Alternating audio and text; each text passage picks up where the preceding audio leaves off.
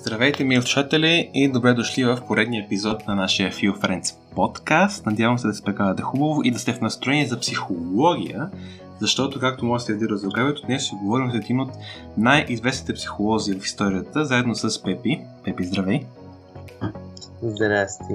Това ще е много интересен епизод и мисля, че ще вече идеите тук ще са на такова ниво, на които бяха идеите за Ниче и за Камил, така че вече навлизаме в по-такъв един философ, психолог, психологически тип епизод.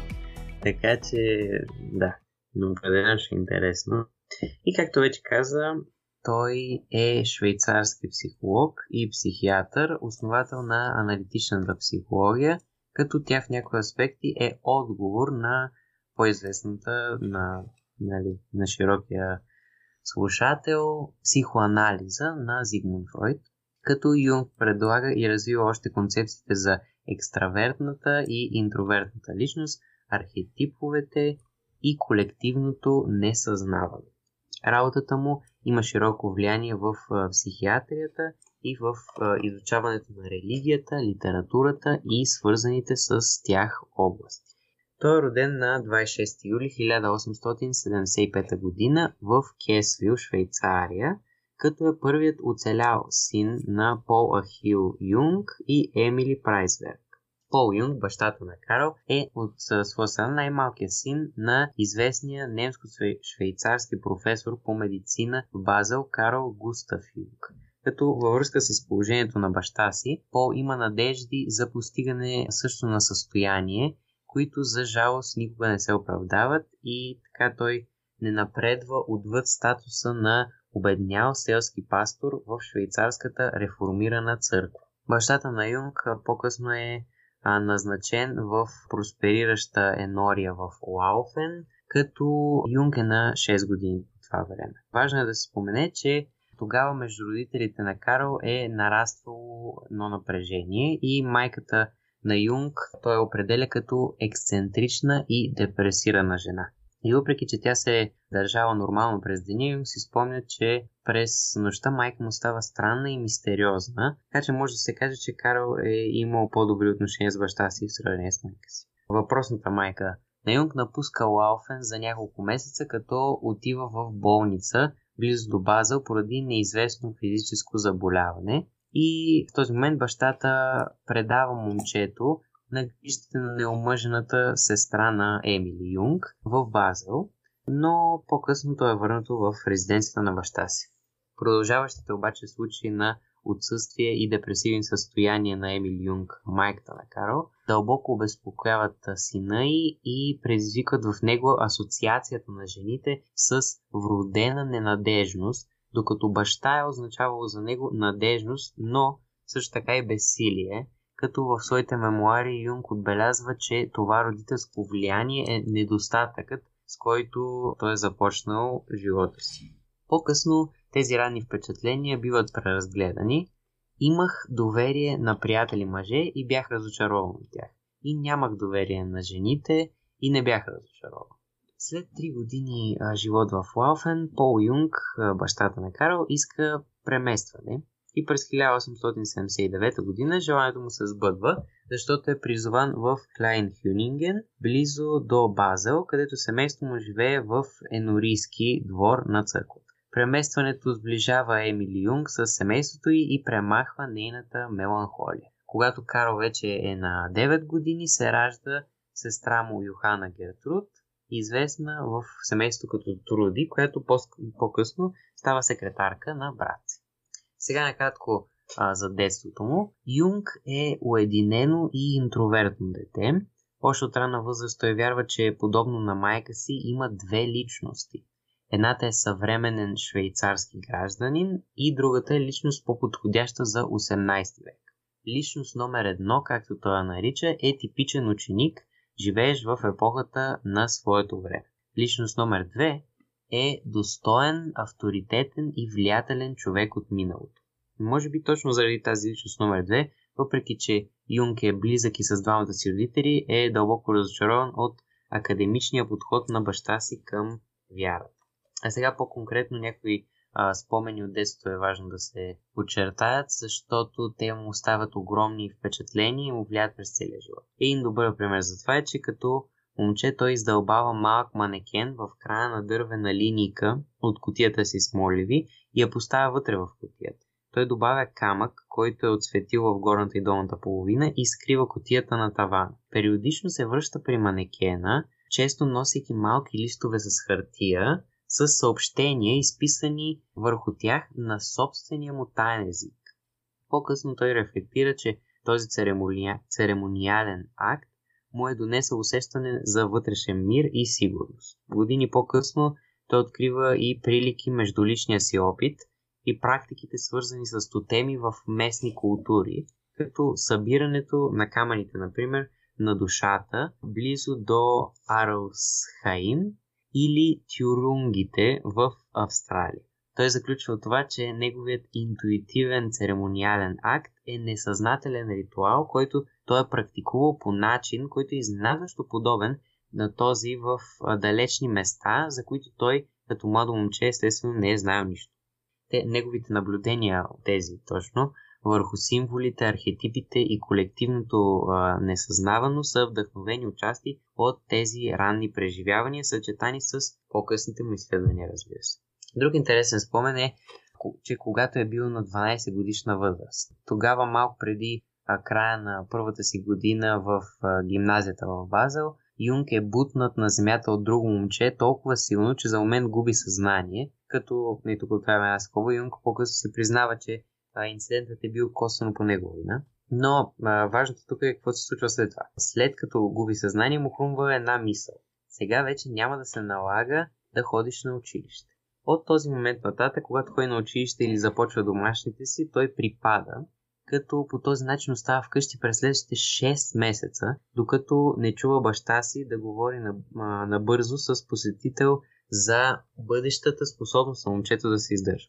Те подозират, че детето, т.е. Карл, има епилепсия. Изправен всъщност вече в този момент пред тежката реалност, свързана с бедността на семейството си, той осъзнава необходимостта от академични постижения, затова започва да ходи в кабинета на баща си и да учи латинска граматика.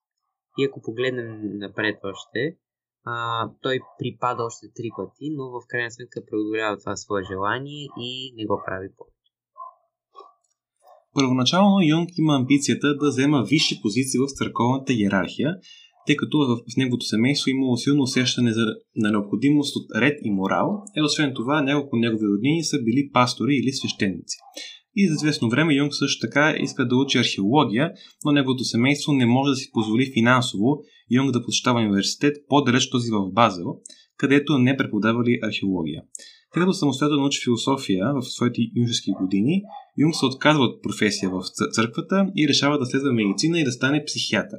Принос за този избор е, че за Юнг е било много интересно как психиатрията комбинира биологичното с, с психологичното или с други думи, ако искате, тялото с душата. През 1895 година Юнг започва да следва медицина в Базел и само след година баща му умира което поставя неговото семейство на ръба на финансовото оцеляване, но за щастие близки родни на семейството Юнг помагат с каквото могат и така те свързват двата края. През 1900 година Юнг заминава за Цюрих и започва работа в психиатрична болница под ръководството на Евгений Бло... Блойлер, тогава известен доктор. Блойлер, пак още от тогава, е бил в отлични е, простени взаимоотношения с психолога Зигмунд Фройд. Дисертацията на Юнг от 1903 година с заглавие за психологията и физиологията на така наречените моменти на култ е достатъчно впечатляваща, че през 1905 година той да стане старши доктор в болницата и преподавател в медицинския факултет на университета в Цюрих. През 1909 година Юнг напуска психиатричната болница и започва работа като частен психотерапевт в дома си в Кюснах, близо до база. Постепенно се заформат добро приятелство и отлични отношения, професионални, между Юнг и Фройд, които си изпращали писма почти ежеседмично за цели 6 години. През 1910 година Фройд предлага Юнг, когато нарича, цитирам, мой осиновен първороден син, моя принц и наследник, за доживотен президент на новообразувалата се тогава Интернационална психоаналитична асоциация. След разгорещени спорове в асоциацията между членовете, повечето от които били скептични както към умението на Юнг, така и по преценката на Фройд, в крайна сметка Юнг става президент на асоциацията, но само за две години. При 1912 година Юнг публикува труда си «Психология на подсъзнанието», в което много теории на Юнг противържат с тези на Фройд. Тъй като никой от двамата не желая да отстъпи относно своите виждания, това влушава техните отношения и след разгорещен спор между двамата през 1913 година, двамата окончателно прекъсват всякаква комуникация. След тази раздяла Юнг преминава през сложна и значителна психологическа трансформация, силно повлияна и от Първата световна война. Относно своя личен живот, Юнг при 1903 година се жени за Ема Раушенбах, която е 7 години по-малко от него. Баджанака на Юнг, на име Ерст Хомбергер, става изпълнителен директор на интернационалната часовникарска компания на бащата на Ема, на жената на Юнг, с което и Ернст, но и Карл и Ема Юнг се издържат и се осигуряват финансова стабилност до края на живота си. Ема, чието образование е ограничено, показва огромен интерес към трудовете на съпруга си, въпреки че не ги разбира изцяло. Това обаче няма възпира да занимава с часове наред всеки ден с тях и да стане асистентка на Карл в крайна сметка, докато той работи още в болницата. Постепенно Ема става уважаван психоаналитик сама по себе си и първият юнгист, т.е. психолог, който следва идеите на Карл Юнг. Заедно имат пет деца, докато бракът им приключва през 1955 година с смъртта на Ема. Твърди се, че през втората половина на брака Юнг е имал извънбрачни връзки, но винаги е обичал Ема. По време на Първата световна война Юнг бил привикан за военен лекар и, и бива изпратен в великобритански лагер. Както знаем, Швейцария е била неутрална по време на войната и затова решава да оказва хуманитарна помощ на всички държави заместни в конфликта, независимо на чия страна воюват. Юнг се а, справя безпроблемно с своите задължения в лагера и даже оказва морална подкрепа на войниците и окоръжава след края на войната да получат висше образование. Така, сега по-напред имаме в живота му. Публикуването на книгата на Юнг «Психология на несъзнаваното» през 1912 довежда до окончателното скъсване на връзките му с Фройд. Размените писма показват съвсем ясно отказа на Фройд да вземе предвид идеите на Юнг. Това отхвърляне предизвиква нещо, което Юнг описва в своята посмъртно издадена автобиография от 1962 година спомена. Спомени сънищата разници като огромно порицание. По, по това време всички, които Юнг познава, го напускат в професионално отношение, с изключение на двама от колегите. И той а, описва не, тази своя книга като само частично успешен опит да се създаде по-широка среда за медицинската психология и да се включат всички психични феномени в нейния обсък. По-късно книгата е преработена и преименувана символи на трансформацията през 1922 година.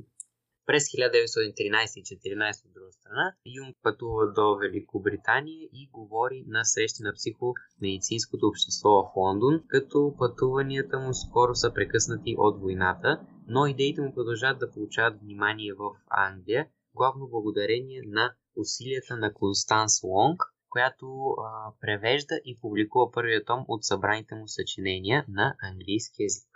През 1913 година, на 38 години, Юнг преживява ужасна, както той я нарича, конфронтация с несъзнаването. Той получава видение, чува гласове, понякога се тревожи, че е измъчван от психоза или от това, че има шизофрения.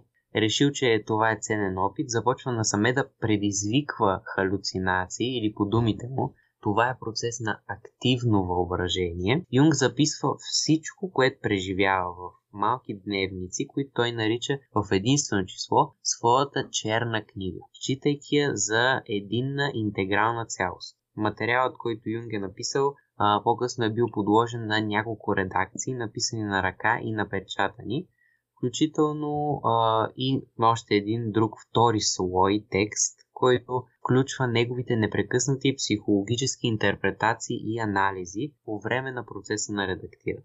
Около 1915 година Юнг поръчва голяма книга с червена кожна подвързия и започва да преписва бележките си, като заедно с това и рисува. по тази, по тази своя творба той работи на прекъсвания в продължение на 16 години.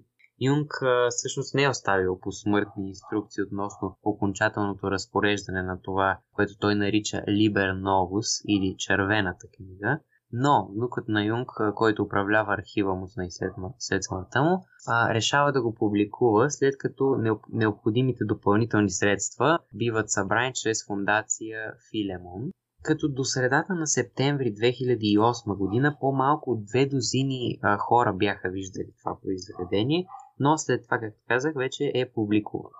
Музеят на изкуствата Рубин в Нью Йорк показва оригиналът на червената книга на Юнг, както и някои от неговите оригинални дневници от черната книга от 2009 до 2010. Като според музея по време на периода, това тук цитирам, по време на периода, в който Юнг е работил върху тази книга, развива основните си теории за архетипите, колективното несъзнавано и процеса на индивидуация. Две трети от страниците съдържат също така и иллюстрации на Юнг към текст.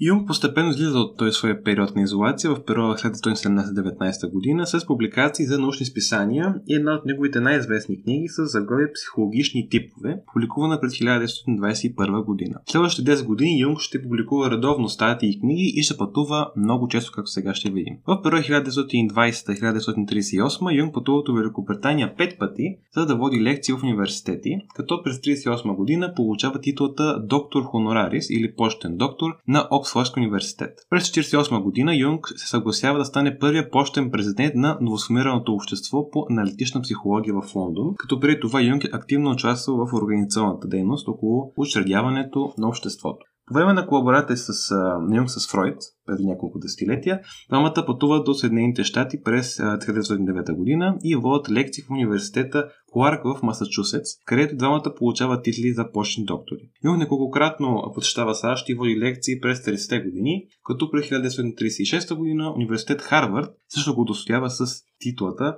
почтен доктор. В 1925 година Юнг предприема едно от най-амбициозните си пътувания, а именно до Източна Африка, където Юнг иска да преследва така наречената, цитирам, примитивна психология, чрез разговори и съвместен живот с културно изолираните и економически неразвити общества в Източна Африка. По-късно той стига до заключението, че човек не може да разбере европейските разбирания за психология, без да се занимае с, с африканските общества и техните разбирания за термини като Бог, душа, съзнание и други.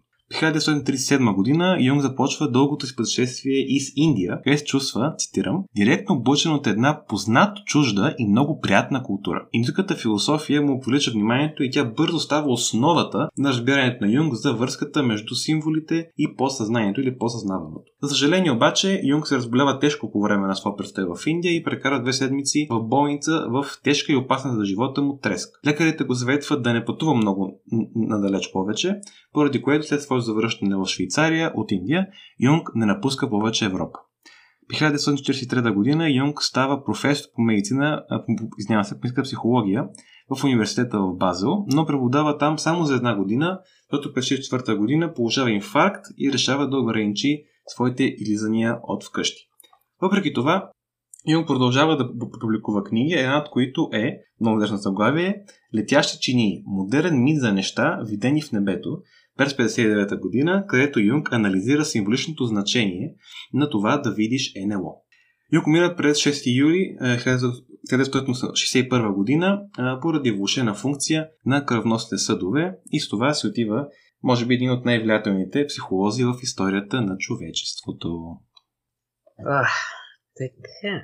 Това, това беше интересно. Значи, то биографията всъщност, не, сега като гледам в ретроспекция и това с пътуванията е много интересно. И в детството има много ти неща. Обаче, като че ли няма това огромно, как да кажа, няма такъв огромен период на много тъга или на много нещастни събития и такива неща. Това как, как го свързваме с другите хора, които до сега сме разглеждали?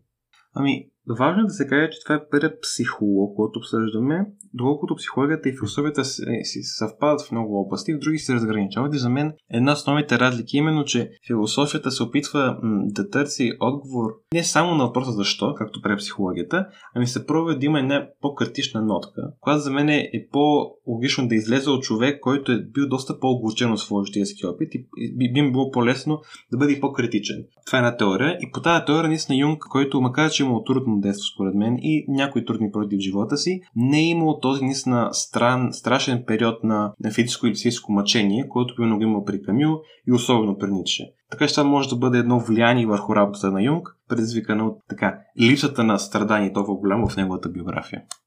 Yeah. Сега да малко да подчертая това с пътуванията. Това ми беше много, много интересно и се радвам, че го има е част от биографията му, защото точно това си мислех и аз. Какво ще стане, ако човек започне а, да изучава различни, различни култури, разбиранията им за едно нещо, примерно за душата или за религията, за Бог и така нататък, тогава получаваме много различни гледни точки към един и същи проблем и това точно тук много ми напомня на това, което казахме на края на епизода за Леонардо.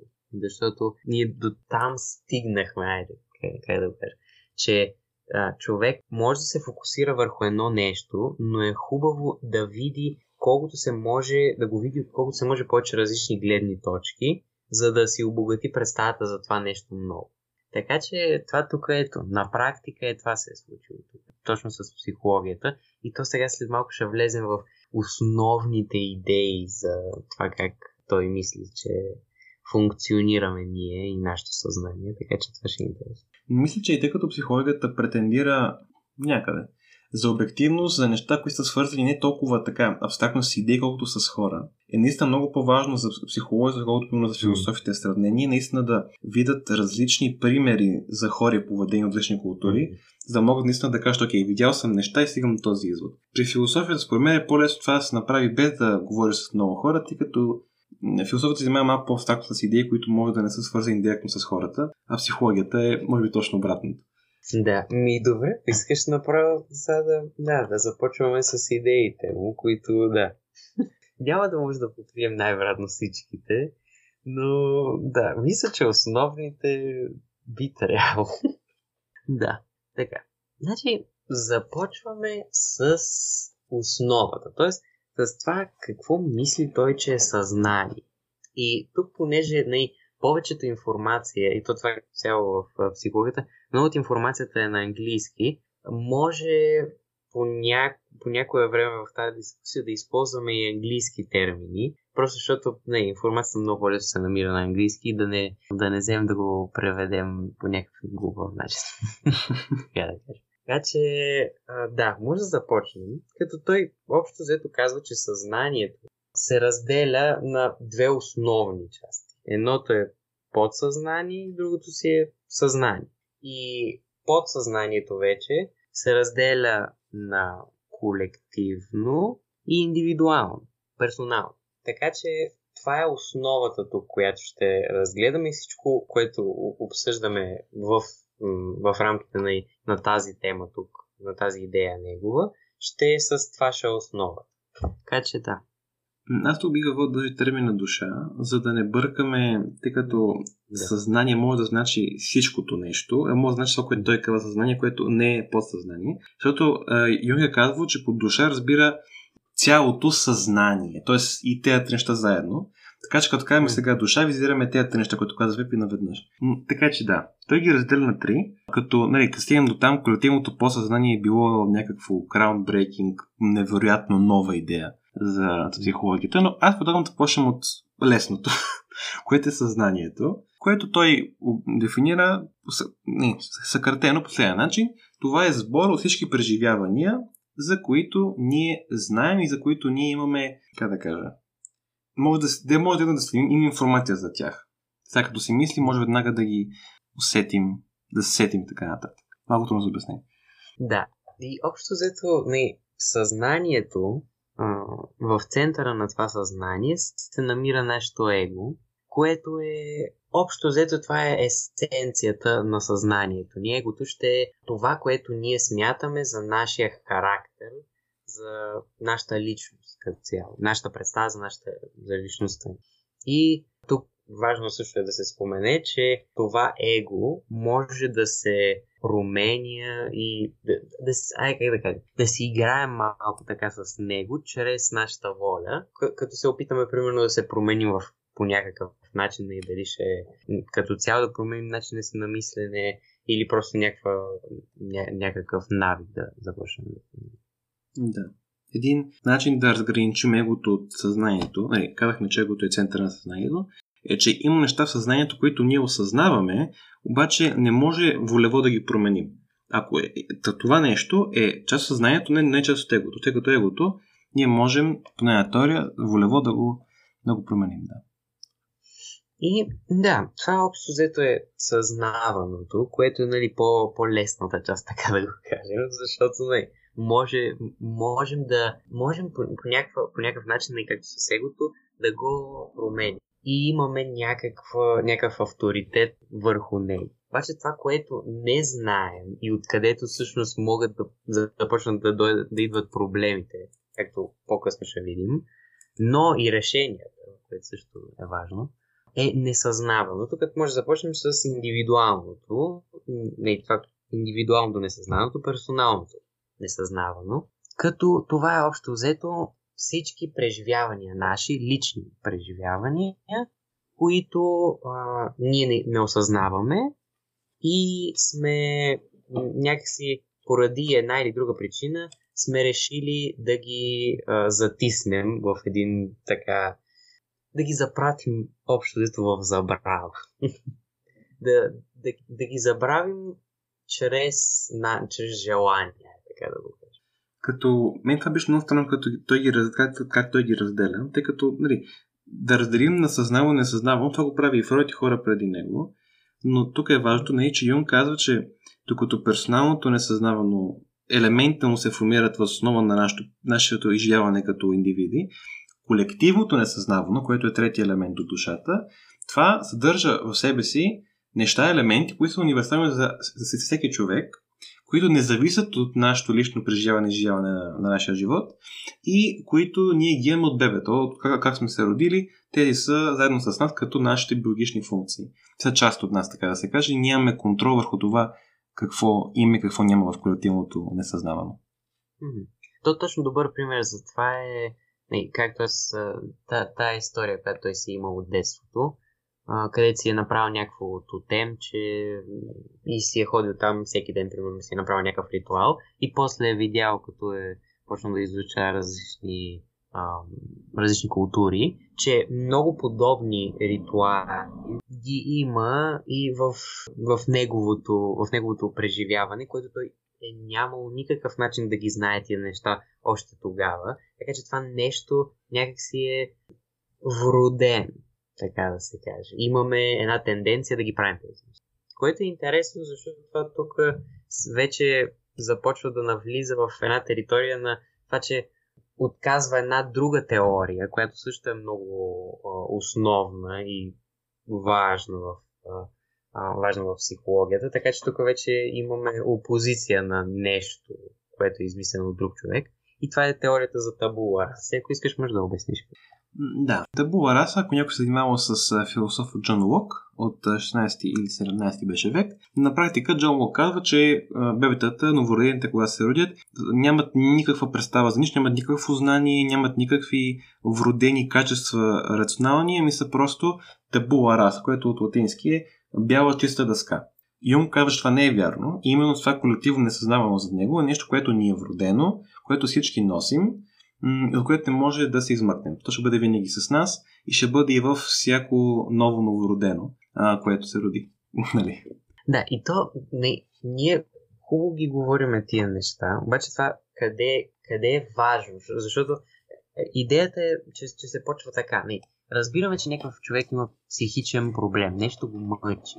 И това трябва да започне да се върви назад, се стигне до тия основи, до които сега обсъждаме. А сега ние обаче ще направим е, обратно. Ние почваме от основите и ще вървим към проблемите. И това също какво може да стане, ако различни неща се сменят, нещо се направи по един начин, по друг начин и така нататък. Така че, е сега тук вече навлизаме в една територия на започване на проблемите, възможно. И тук трябва да споменем комплексите. Ние, ние сме чували тази дума, предполагам. Примерно комплекс за маловажност или нещо такова. Това е общо взето части от персоналното ни несъзнавано, които са ни, не, пак това казахме вече, че са наши преживявания, които ние сме решили да забравим. И това, което се случва общо взето, че различни елементи от тези преживявания се свързват и образуват един такъв комплекс, който а, може да повлияе на егото, което нали, е центъра на съзнаваното вече, т.е. имаме вече в съзнаването и може да започне да ни диктува емоции, как се а, държим спрямо различни хора и дори а, мислите. Така че това вече тук започваме да отиваме от, а, нали, от основното към специфичното. Аз тук много се кефих на този, на Юнг, защото по принцип не, тази дума комплекс, особено в нещо време много се чува. Ти си комплексиран, тая комплексиран и така нататък. И винаги, ако питаш някого какво точно е комплекс, се заторя да го обясни. Юнг тук много добре го обяснява, има логика, защото нали, персоналното м- несъзнавано то се образува от това, че ние имаме някакъв личен опит и елемент този личен опит биват, както каза Беби, затиснати, забравени, изхвърлени, ако щете, извън нашето его и извън нашето съзнаване. И това е много логично, че така се образува комплекс, тъй като по този начин, особено при малките деца, ако има едно определено поведение, което може би не е най-правилно за пред дете, и се използват някои елементи от преживяването на детето, които не бива да са там, то няма да ги разбере, ще ги захвърли в персоналното несъзнавано и после като порасне може да държи по начин, който е неприятен, неправилен така нататък, поради тези потиснати спомени елементи. Така че тук е много важно. Юнг много добре обяснява нещо, което и днес е много актуално, много се ползва в езика ни. Да, е, това е. Това е хубаво. Пример е сега. Човек, който сега ни слушаше, може да използва тази дума на нали, малко така по, по-предпазливо, знаеки какво всъщност се има предвид по това и кой всъщност е ги въвел тези понятия. Но да, това е ние това мисля, че го казахме и в епизода за, за Ниче, а, като говорихме, че човек като игнорира неща, айде, за това го казвам, не имайки предвид, че детето е направило грешка, като е игнорирало тези неща, то там нещата не са толкова сложни, не, не, не мислим чак толкова рационално, не сме чак толкова нали, силни, така че това не е. Но когато човек активно това го прави и вече когато е възрастен, тогава наистина стават вече големи проблеми, защото той е общо взето, това са все негативни неща. Просто негативно, негативно, негативно, негативно. Той иначе нямаше да се налага да го махаме от съзнанието. Не. Всички тези негативни неща, колкото повече се трупат, то става още по-негативно и още по-негативно и още по-негативно. И то най-накрая ще стане толкова голямо, че вече, както се случва това, се образува нали, този комплекс и започва да ни идва и в съзнаване. Така че това е много важно да се разбере откъде идва този проблем, за да може после да се лекува. Абсолютно. Напълно съгласен. Въобще ще видите, че Юнго на практика, макар че може да сторят малко сложни идеите му, Нека се успява много добре да обясни как, според него де, как работят нещата вътре в нашата душа, в нашето съзнание. И ако човек, как да кажа, добре седне се замисли с като казва Люк, може да се реши сам или аре, в случая с подкрепа на експерт, много проблеми, не са много проблеми. И в този ред на мисли преминаваме към втората фундаментална идея за Юнг. Ако се помните две неща за Карл Юнг от този епизод, трябва да бъдат първо това разделение съзнавано, персонално несъзнавано и колективно несъзнавано. И второто са така наречените архетипи на Карл Юнг. Според него, нашето, нашата душа, така да се каже, има четири органа, четири м- архетипа, четири стила на поведение, а, които влияят и върху трите неща, и върху осъзнаването, и върху двете м- несъзнавани. И тези архетипи може да така си ги представим като органи в тялото. Както мозъка е отговорен за едно нещо и без него не може, както сърцето нещо друго отговорен без него не може, така нататък, така и тези четири архетипа ги има при всеки човек и не може ни, без нито един от тях. Трябва да ги има четирите. И всеки от тях играе своята ръка, сега ще видим, в образуването на нашето его. Общо взето тези четири типа не четири типа, ми четири основни органи, както да каза. Първо е ма, персоната, след това е сянката, третото е анима, анимус, и четвъртото последно е, то не знам, на, на български това как да се ам, как да се преведе, не съм сигурен, обаче нещо като себе си някакси. да сел, ако искате, но да, общо за това е то, то от името си се разбират много неща. В смисъл, когато гледаме към не, тези понятия, може човек веднага с различни асоциации да, да разбере за какво става дума. Но започваме сега първо с а, персоната. Това какво е общо взето? То персона всъщност, а, мисля, че ако м- не греша, Рекс, мога да го правиш, ама идва от а, Древна Гърция, когато нали, актьорите са си слагали различни маски и, и са играли някаква роля. И точно това е идеята на персоната, че ние всички играем някаква роля в обществото и в различни ситуации си слагаме различни маски. И това обществото е на нашата персона. Това, което ние показваме на външния свят, на всички хора, с които общуваме. Да, това за персоната е вярно. Вие наистина идва от Древна Гърция, от древния а, театър. И да, на практика персоната е, ако щете, малко идеализирана версия на егото, тъй като ние искаме да покажем, разбира се, най-добрата версия на себе си навън, дори да е малко провеличена. Да, най-хубавата усет наистина това с маската. Има, им, имат някакъв характер и слагате една маса, която да го представи възможно най- така, удобния за вас начин пред другите хора. Като, както, както всички останали архетипи, така и при персоната има някои процеси или характеристики, които са важни, за да може да разберем на практика как тази персона влияе на нашия живот. Като е нещо много опасно, което според мен става много често в днешно време относно персоната, е така, наречената, така наречения процес на идентификация, за който говори Юнг, което за него е процеса, в който егото, което е нашия характер, наистина, и персоната, което е нали, характера, който ние показваме пред останалите, стават идентични. Това е негативен процес според Юнг, защото по този начин са самите и иските елементи на нашето съзнаване, които ние не желаем да покажем пред обществото, всъщност биват изхвърлени към несъзнавано. С други думи, ние така, така му третираме себе си, че да бъдем една форма на себе си, която е правилна спрямо чужи норми социални. Което вижда, че е проблем, тъй като по този начин на практика ние, как, как да се каже, разваляме себе си и губим част от нашата индивидуалност. Да, то точно това е нали, едното най-основно, най-основното последствие от това. Че когато двете неща са твърде близки едно до друго, или едното ще наделее, или другото ще наделее. Естествено, ако персоната наделее, тогава ние започваме да си губим същността. И това тогава вече а, може да си представите нали, човека, който е о, аз работя а, 9 to 5, ама също въобще не искам това да правя. И живея тук, ама въобще не искам това да А как се случва това така, че ние правим нещо толкова дълго време, пък въобще не искаме да го правим? Е, това, общо взето това е идеята тук. И от, от тук идва полярния имидж на този човек, който си а, мрази работата, така да кажем. Другото, естествено, което е, което е възможно от сливането на тези две неща, така да се каже, е, че човек може някакси да изхвърли пък другата част, да започне да неглижира другата част, което ще рече, че няма се съобразя чак толкова много с всичките норми, които обществото ни е наложило, което също не е добър а, начин да се справяме с този проблем, така че има едно решение, което, да, което мисля, че би, да, би звучало логично след всичките неща, които говорим.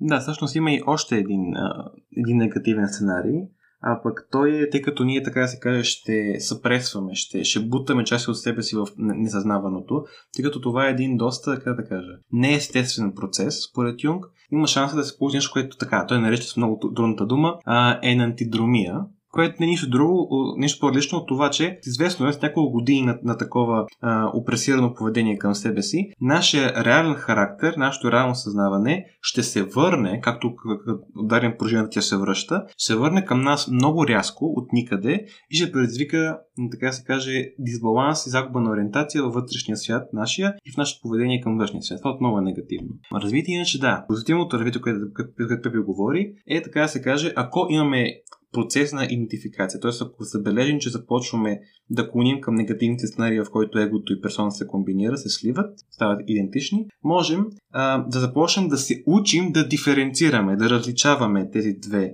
тези два елемента на нашето поведение, егото и персоната, като това може да се сравни, казва Юнг, с умението на един актьор да може да влиза и излиза в роли. Това трябва да да правим и ние, тъй като разбира се, това е друго важно. Каквото Юнг споменава в идеята за душата и за нашето съзнание е важно. Няма нещо, което може да го неглижираме и да го оставим, да кажем, че това трябва да се маха и така нататък. Така че той казва, че трябва да намерим този баланс, макар че дума не ми харесва, но тук много добре пасва, между егото и персоната, т.е. между нашето реално поведение и нашето поведение, ограничено от обществените норми, така да се каже. Да, то, не, сега преди да преминем към следващото нещо, още едно важно нещо това, което също е негова идея, която пропуснах, е, че човек, не, когато види, че този процес а, се случва в живота му, не трябва да започне да си мисли, добре, аз кога се чувствах добре, кога се чувствах като себе си и да започне да живее в минало, да, да започне да си казва, а, добре, то тогава ми беше добре, аз когато, когато учих в университета ми беше супер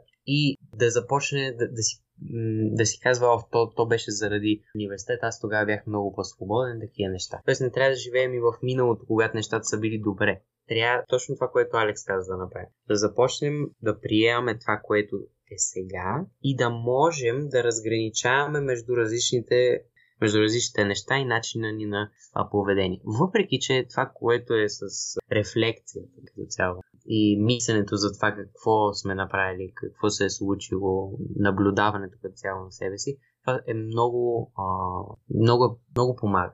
Така че това прави, ако човек го прави а, с мярка, е много, много полезно. Да, сега преминаваме към следващата основна, основен орган, който е сянката. Сянка и както може, може да се досетите от името, това ще е нещо негативно. Това ще е нещо страшно. Нещо, което искаме да бягаме от него и точно за това сме го, сме го избутали от съзнанието си. Не, естествено. Така че това може да се нарече нашата, на нашия опит да се самозалъжем че нямаме черти, които се смятат за лоши или вредни, както искаме да ги наречем, от обществото. Но това естествено не е така и те всичките лошите черти, които ние се заблуждаваме, че ги нямаме, те после могат да се върнат към нас и да а, има катастрофални последици. Това, но за това малко. Да. Сега, един проблем, който аз имах като занимавах с сянката на Юнг, беше, че веднага казах, окей, тук има всички, тук са всичките лоши елементи и неща, които аз мога да правя. Тук са само злобата, ненавистта, страха и така нататък. И изпълнят един много важен елемент. Освен тези неща, които са в шадо, в сянката, разбира се, има и неща, които не са непременно лоши. Обаче обществото по една друга причина смята за лоши и ние в това опит да бъдем конформисти, да се, да се каже, да не се различаваме много от тълпата, ги избутваме назад в нашето съзнание и ги възприемаме за лъжи. Идеален пример, според мен в днешно време, особено в някои общества, м- така да се каже, е четенето на книги. Може да звучи малко парадоксално, обаче съм срещал примери, където в училища четенето на книги ти дава табели като зубара, смутаняка, неинтересни така нататък. И много често млади хора отказват четенето, поне временно, с цел да бъдат по-популярни или по-харесни в училище. Това е много тъп пример, но показва, че идеите на Юнг наистина имат практични измерения и че не винаги а, само негативните, обективно негативните черти на нашия характер отиват в сянката, понякога ние неволно пращаме там и черти, които са неутрални, в моят пример дори добри, като четенето на книги. То това още в началото, когато се започват тия неща, е много трудно това да се прави, но е хубаво, когато човек чуе а, тези неща, наистина да ги обмисли и да види, добре, аз сега какво правя с това нещо? И примерно, ако някой, да, да вземем примера на който Алекс каза, ако някой каже, това е, държиш се като зубър, примерно, ако си учиш уроците, така да го кажем, или, или изкарваш високи оценки, ето тук е момента човек да се замисли, добре, това как ми се отразява на мен. Което е Трудно е. Трудно е, обаче е постижим. И е важно, защото ако това не се случи, рано или късно ще започнат егото и сянката да се доближават едно до друго. Което е да се доближават по опасен начин, както говорихме преди, преди малко за персоната. И един начин, по който това може да, да се случи, е, че когато видим всичките тези лоши страни, те, те започват да се показват, или наистина са си лоши, като злоба, там, страх, такива неща, или, или са нещо, което ние сме били, били манипулирани чрез мнението на другите да вярваме, че е лошо. Когато ги конфронтираме тия неща рано или късно, може да започнем да мислим за себе си по лош начин. Тоест да кажем, ох, аз съм всички тия лоши неща, то тогава аз съм зле. Аз съм лош. Аз съм като, ай, така като цялост съм лош. Тук веднага отиваме в нихилизъм. Така че това е много лош начин човек да мисли за себе си. И ето това, примерно, може да е една причина, защото човек е депресиран. Така че, ето, вижте как тази идея веднага започва да разплита едно много сложно нещо на пръв поглед. Така че, това тук е много важно. И разбира се, това е напълно вярно, което ти каза Пепи, но има обратния ефект. Вместо, опитвайки се да интегрираме сянката в егото, сянката да започне да диктува какво става в егото, в този от наш опит да отхвърлим сянката, тъй като все пак не забравяме, че сянката е еманация на всичко негативно, което има в нашия характер, да го отхвърлим и този резултат според Юнг ще бъде доминация на егото. С други думи, ще започнем да се държим така, сякаш ние нямаме негативни черти, които са били отхвърлени от сянката и ще започнем да имаме една много висока самооценка и да бъдем особено критични към други хора, ако забележим сенчести, така да се каже, черти при тях. Това е друго негативно, което може да стане в опита да ги интегрираме, така че забелязваме как е много тънък ледъп, който ходим и е много лесно, така да се каже, да се самосаботираме в такъв случай. И то точно това тук, не, мисля, че виждате на къде отиваме с всички тия неща, защото идеята каква е? Идеята е да разберем, че ги имаме тези неща. Че това не е нещо, което е просто теория или е просто написано в някаква книга или просто някакъв психолог там ни го говори и така. Това всеки го има и го носи, е важно да се разбере и точно това е решението на този проблем и с сянката, и с персоната до сега, какво сме разгледали когато човек разбере, а, конкретно са за сянката, че говорим, когато разбере, че има и лоши черти, той може да види, обективно да, да каже, добре, аз имам добри черти, имам и лоши черти. Какво правим с тези неща? Нещо може ли да се промени? Защо го имам? И да започне да ги рови тези неща, да го приеме като факт. Имам ги тези неща. Не да се заблуждава, че ги има, не да се заблуждава, че те са цялата му а, същност да знае, че те са там и че той може да работи върху тях. А ако са някакви неща, като, нали, като страх, де да знам, притеснения от нещо, тия неща, и човек винаги ще има ня... различни страхове, но и на, и на тях може да се работи. Така че това е общо взето основната идея до сега, каквото сме стигнали, че човек трябва да ги знае тези работи и да се опита да не ги неглижира и да ги използва в ежедневието. Абсолютно. То това не е голям проблем според мен, като говорим за хора като Къми, като Ницше и като Юнг, е да разберем, че това не са ни теории на някого, които са като едва ли не като игра. Се едно, окей, о, те казват, той казва това. Има голям време, тук така да е вярно, така че хубаво да го има предвид. Да. И така стигаме до Anima Animus, което за мен е може би най-сложният архетип от четирите. Сега, това е трудно да се обясни, но това, което си има предвид е, че всеки човек от нас има част от себе си, която отговаря на качества, които по принцип се дават на обратния пол. Тоест, всички мъже, според Юнг, имат в себе си една част, която съдържа чисто женски черти и обрат всяка жена има част, която има чисто мъжки черти. И оттам, нали, анима е този женски образ при мъжете, а анимус мъжки при жените. И според Юнг, този образ анима анимус е границата между съзнаването, съзнаваното и колективното несъзнавано. Тоест, за да може човек да се опита да разбере какво е своето колективно несъзнавано, трябва да мине през този анима анимус, той така се каже пазителя в кавички на колективното несъзнавано и да ще е в тази форма на обратния пол. Според Юнг, най-примитивната форма на разграничаване на мое и чуждо е именно тази разлика мъж-жена, която има. И тъй като несъзнаваното е нещо напълно чуждо съзнаваното, ние примитивно според него го асоциираме с това различно, което е противоположния пол. Тук, нали, каква е основната идея? Тук много ми е интересно как го е направил и то всъщност, нали, това е свързано, обяснението му е свързано точно с същността на това понятие и че то е свързано с колективното несъзнавано.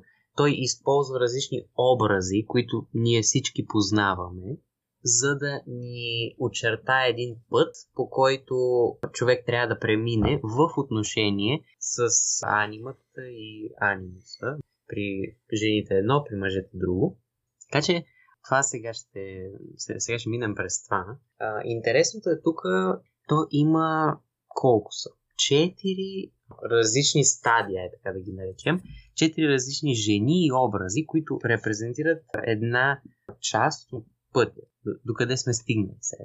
И общо взето първата е а, Ева от, нали, от а, Библията, първата жена, като основната й характеристика е, че тя е общо взето това е природна, женската и природа. Това е нещото, което я дефинира. Тя е жена и има различни качества, които притежават жените.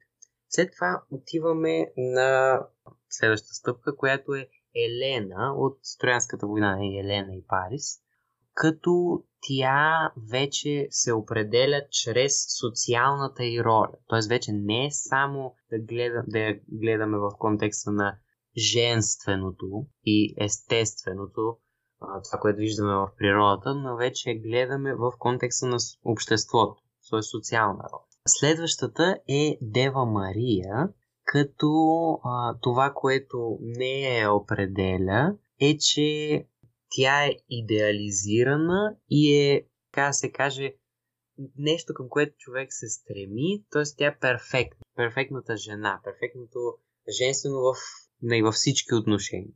И накрая стигаме до София, което от гръцки значи мъдрост, като това е вече а, индивида. Тогава това вече не разглеждаме различни черти и как са определени жените, ами разглеждаме като човек, като индивид. Не чрез нейните качества или чрез а, това, че има една природа, която е женствена, ами чрез това, че тя е индивид, така се каже. Надявам се това обяснение да ви било добро. Ако има нещо, Алекс, може да допълниш. И само евентуално да стопони, че Софи не е идеализирана, ами един се разбира, че тя има и позитивни и негативни черти на характер. Тоест тя е реалистичният образ на жената. Да. Значи хора, това е, знам, че е много сложно и мен бе сложно, като го гледахме.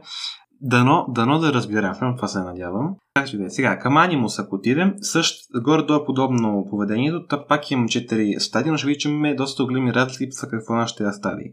Започваме от Тързан, да, той го нарече Тързан, който се характеризира със своята сила физическа сила и мъжественост, подобно на Ева в анимата. Втория стадий е Байрон от Лорд Байрон, писателя и поета, който е, така да се каже, е обект на романтичност и на геройство. Тоест тук отново той е характеризиран със своите качества в обществото и освен това с това колко романтично се държи към жените, колко е нежен, какъв е джентлмен и така нататък. Третия стадий е Лойд Джордж, така се нарича. Това е по името на един политик от Великобритания от 19 век, който е бил много добър оратор, накратко. И именно логоса, т.е. словото, ораторството и идеала на този мъж го характеризира. Т.е. това е образа на мъжа, който е амбициран, който говори много добре, който е много мъдър, много често си го представяме като професор или като свещеник и чието знание е основното в неговия характер. И четвъртия стадий, най-висшия стадий на анимуса, е Хермес от Бог от древната митология, като той е обекта на смисъла. Тъй като той е божество, нали Хермес, той дава обяснения, ако е екзистенциални обяснения на някои неща и а, може да бъде, така да се каже, духовен пътеводител за жената, в кого се намира образа на Хермес. И да, Хермес е случай идеализирания образ, чрез когото човек намира екзистенциалния смисъл на нещата. И това е за анимус анима. Дано сте го сванали. Ние не, не сме го сванали съвсем, но да. Искам палци. Да, виж сега. Това е важно. Е. Това и предполагам, че не, на който му е интересно, може още да си, да си го поручи, но идеята, основната, мисля, че мисля, че успяхме да я артикулираме, така да го кажа. И накрая, всъщност, защо, защо правим всичко това? Защо, защо ние да разбираме всички тези неща? Ами то е за да стигнем до а, четвъртия орган, четвъртия начин на мислене, начин на живеене, така, така се каже, където ние сме себе си. То the self, точно на английски, значи себе си. И това е най- най-висшата форма на водене на живот, според Юнг, където човек осъзнава и комбинира съзнаваното с несъзнаваното. И това целият път, който е от там, където ние не знаем абсолютно нищо за това, до края, когато вече сме себе си, така да го кажем, се нарича индивидуация, мисля. Да, да така би трябвало да се, да, да се превежда. Така че това е един дълъг и труден път, обаче фуф, е това е, това, това е много интересно. Защото вече ние, като знаем още някакви други неща и от философията, може да ги вземем и да комбинираме с това и то става, става много интересно. Става цирка джинс. Да, да, да, да, нали, идеята е... Не, не, идеята не е да стане. Ама идеята нали, точно да, да, се, да намерим това, което ни е наше. Това, което сме ние. Без си. Не Друго много интересно, да не се объркат хората, идеята на селфа на себе си е, че в на... първо, че комбинираме его, там съзнание, лично, персонално и колективно несъзнавано, но комбинираме и друго. Комбинираме и това, че шадова, т.е. сянката и анимус анима, и персоната даже, се събират в егото. Тоест ние осъзнаваме целият спектър на нашето съзнание. Разбираме целите а, органи, които влияят на нашето съзнание. Това е много важно и може би да споменем евентуално за сънищата, защото според mm. Юнг, разбира се, като аниманимус и сянката са части от несъзнаваното. Ние не може така да ги осъзнаем от никъде. Един начин да комуникираме така, ще кажа, с тях и да имаме достъп до тях е чрез сънищата, тъй като според Юнг тогава нашето съзнание на практика наблюдава сънят, който за него е, така да се каже, един театър, в който всеки елемент, всяка сцена е част от нашето несъзнавано. И от персоналното, и от колективното. Така че анализа на сънища, който го е правил и Фройд, правил и Юнг, и за двамата, по лични причини, разбира се, е много, много важен. С две думи, ако можете да си пишете сънищата, така да кажа, това аз не го правя още, но може да бъде много полезно. Ако се събуди сутринта, ако помните, пишете какво са сънували. Да, да. Анализа на сънища, аз точно това съм чел, че е много труден, защото там точно се срещат различни архетипни образи. Не. Да. А, примерно а, образ на лъв ще видиш, или на пая, или на майката образ, или на къщата. Не, няма значение. Всяк, всякакви такива много типични образи, които ние сме свикнали да виждаме и, всек, и всяко, всеки един си има различни интерпретации. Така че сложно е, сложен е този процес на разбиране на сънищата, обаче е много полезно да не човек да си записва сънищата и то всъщност ние не знам, правихме ли миналия път някакво предизвикателство? Май не правихме. Не знам, вече не си спомням, ама това е едно хубаво нещо. Може, примерно, следващия сън, който, когато дойде, няма значение, ако си го спомняте, нали, след като се събудите, може да си го запишете. Това е интересно нещо. Няма значение какво сънувате, но може да, да се разроите. Не, това пак какво знае? Какво му е символичното значение на това нещо?